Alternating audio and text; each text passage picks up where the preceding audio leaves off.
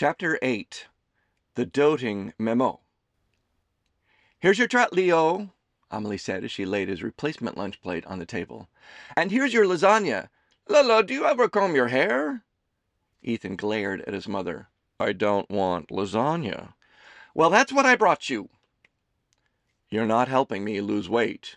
Absurd, she demurred and turned to Leo. There's nothing wrong with little meat on the bones. What do you think, Leo? I prefer a guy I can grab hold of, he said, and cast a devilish glance at Ethan's mother. La la, I do too. Ethan's father was very handsome, but lean. Part Mohawk. Oh, my parents were not pleased when they met him.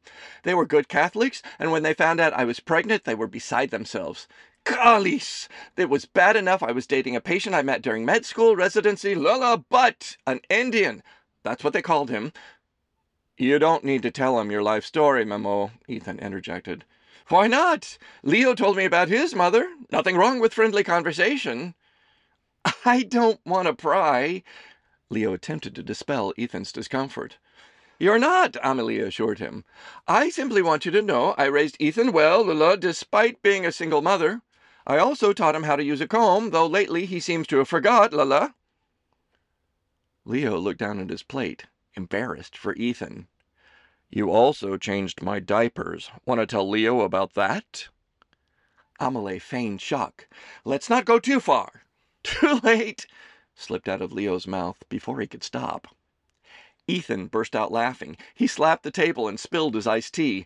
Leo laughed with him. Amelie chided them. All right, all right, make fun of me.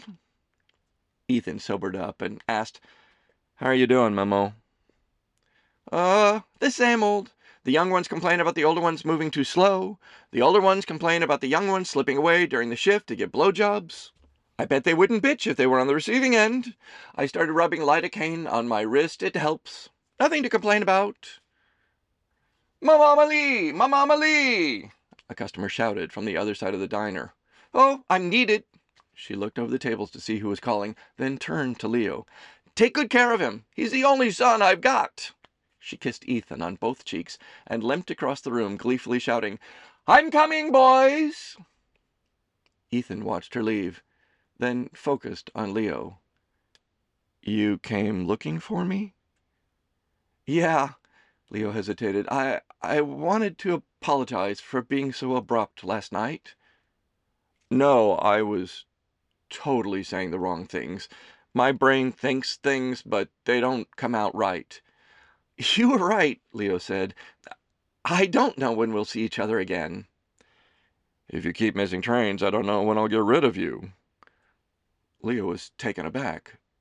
Oh, I, I, I, I didn't mean it like that, Ethan blurted out quickly. I, I don't want to get rid of you.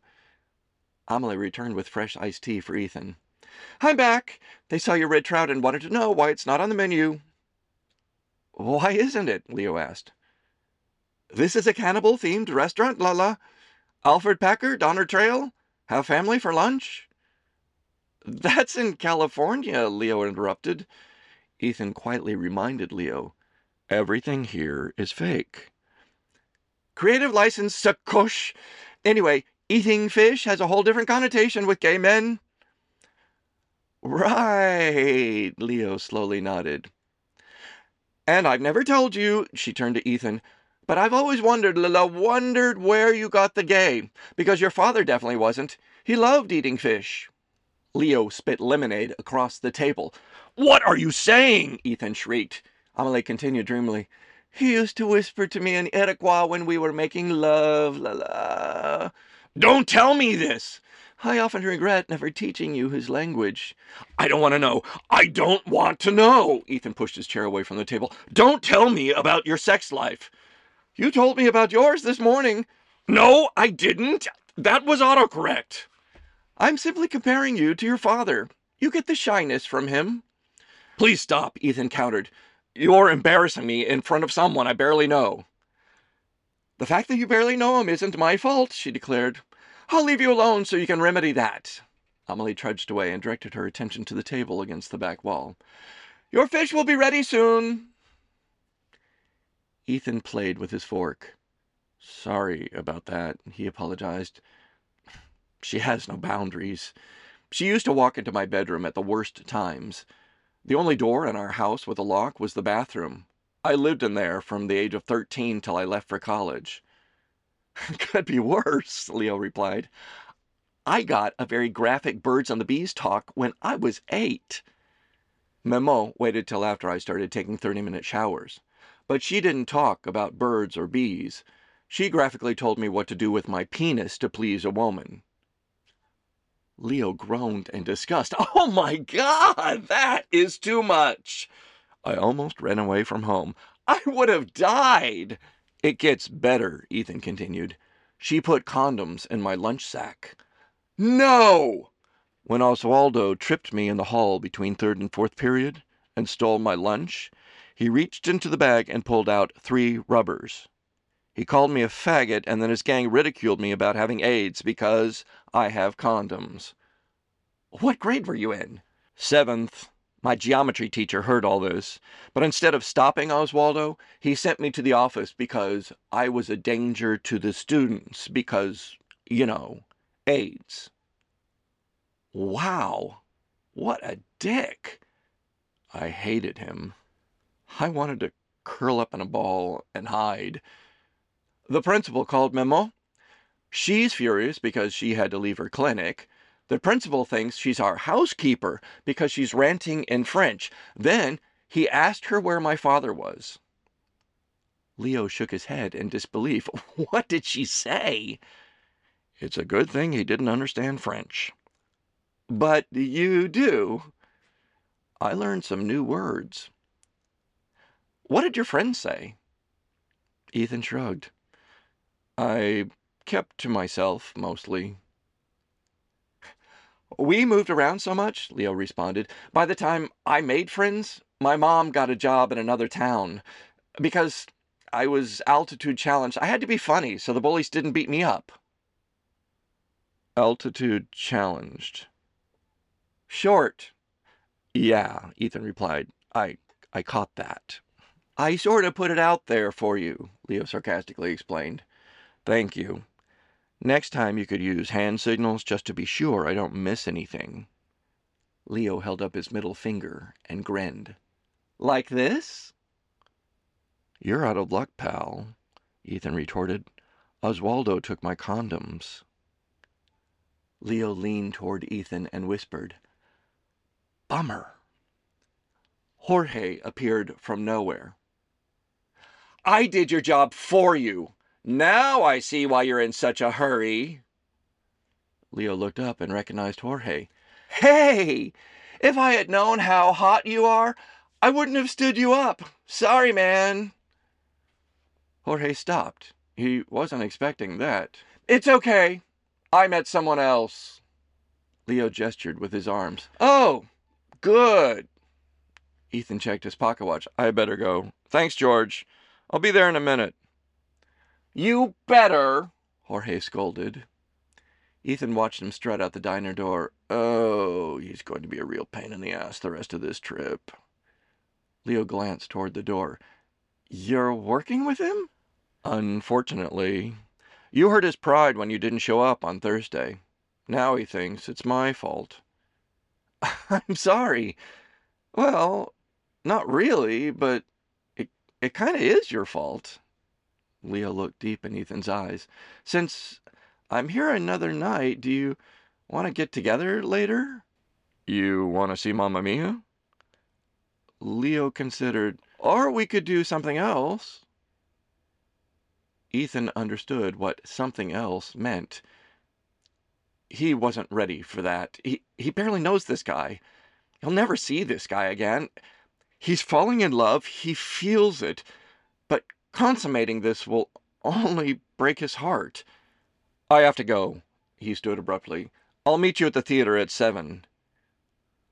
Leo couldn't avoid seeing the bulge in Ethan's pants two feet from his face. Okay, Leo wanted to yank down Ethan's zipper right there at the table. Are you sure that's what you want? The show's a lot of fun, Ethan replied. He had to get out of there fast, and he was desperate to adjust himself. Leo stood up. Okay, I'll be there at seven. Ethan couldn't think clearly at the moment because his blood was swelling in his boxers. He was even dripping. He yearned to grab Leo around the back of his neck and kiss him deeply, but he had to squash those desires. He backed away from the table. Okay, bye, he blurted and ran out the door. Leo stood in the middle of the diner watching Ethan bolt out the door, wondering what he was doing wrong. Jorge was working the mic. Listen up, queers. Our train is now departing and will be picking up men left and right all the way to Mountain Air. This is the last train ride for Brakeman Ethan today, but it won't be his last ride before tomorrow. Hold on to your boyfriends, fellas, because he'll steal yours.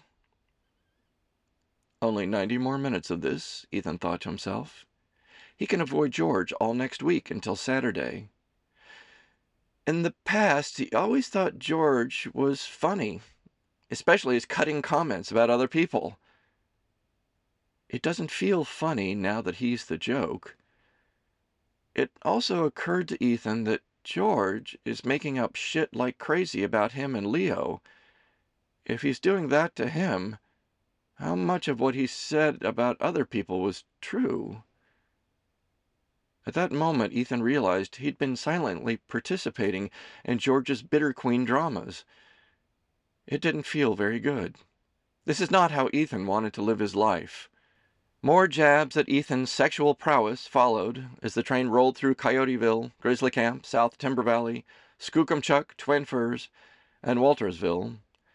The final stop would be a crew change. The train reverses direction to return to North Mountain Lodge two minutes after arrival. When this train stops, rush out the door and bend over to kiss the ground, relieved that you made it to mountain air. George serenaded into the microphone. You were never in danger. Ethan just wants to see your asses sticking up in the air so he can choose which one to take home. The guys laughed and teased each other, pointing out who has the best ass. Ethan scanned the station platform looking for his replacement. He had his grip in his hand. He was ready to finish this trip. Caleb, the conductor who brought pizza to Twin Firs on Thursday, strode up to Ethan standing in the vestibule. How was the run? Ethan was tight lipped. Fine. You might have to wipe the smirk off the microphone. Caleb groaned. You must be working with George. Yeah, Ethan smirked. He fires up the crowd. Ethan forced a huge smile. It's great. Best day ever. Caleb snorted. That's why I work the night shift. He always pulls the day run so he can cruise the motels after dinner for older men. Ethan stepped off the train and Caleb took his place. The toilet in this car won't flush. George should have written it up. Anything else? Never talk to anyone George wants to fuck. Did you? Are you finally getting some action? Caleb asked. No! Jesus! Although George told everybody all fucking day that I was. Caleb swung his fists together and pulled a strained smile. Best day ever! Tricos was still next door with his father, Kip, when Ethan got home. He showered off the train grime and texted Kelsey to reserve two tickets for tonight's early show. He looked through his clothes rack for something to wear. Most of his clothes were either uniforms or t shirts. He had a couple dress shirts and a pair of rustler blue jeans that snugged his butt, he wasn't dressing up to see Leo, he told himself. He was going to the theater in civilian clothes and wanted to look respectable. He chose his white shirt with a pattern of small anchors. From a distance, the anchors vaguely resembled dangling dicks. Not that it mattered. Leo would be wearing a t shirt and shorts. Ethan reconsidered his shirt and sorted through the t shirts hanging in his closet. None of them moved him. He decided to wear the anchor shirt anyway, to please himself. He heated dinner in the microwave, out the kitchen window, he saw Tricos wandering around her backyard, looking for something to bark at. Going out for the evening puts a glitch in his dog sitting routine, since he won't be home before Kip takes off for Seattle again. He sent a text to his neighbor I'm going out for the night. Put Tricos in my backyard. I'll be home later. Kip immediately replied, Finally got a date. No. Kelsey's text popped up, diverting his attention from Kip's inquiries. Eth, two tickets front. Is it love? What the absolute fuck? Ethan shouted to no one and everyone from his soundproof house. I'm not talking about this bullshit anymore. He changed into a t shirt. Before walking out the door, he combed his hair. Outside the Ovis Theater, the marquee now boldly displayed Tonight Show Mamma Mia on a vinyl banner. The lobby cards were all changed to pictures of the cast wearing tonight's costumes. The concession stand offered koulouri, loukoumades, and other Greek snacks. The main theater door was draped with fishing nets and seashells. It's as if last night's Evita performance never happened. Ethan picked up his tickets from the box office and waited. At first, he didn't recognize the man who walked in wearing black dress shoes, slacks, and a button down shirt unbuttoned three slits below his neck. He did a double take when he saw Leo's beatific smile radiating from his face. He stammered, You had all this in your backpack? No, I went shopping this afternoon. You're kidding. Leo looked at Ethan's t shirt. I'm not trying to make a big thing about tonight. I just felt like dressing up. Ethan was embarrassed. He was underdressed and hard as a rock as he admired his gorgeous date.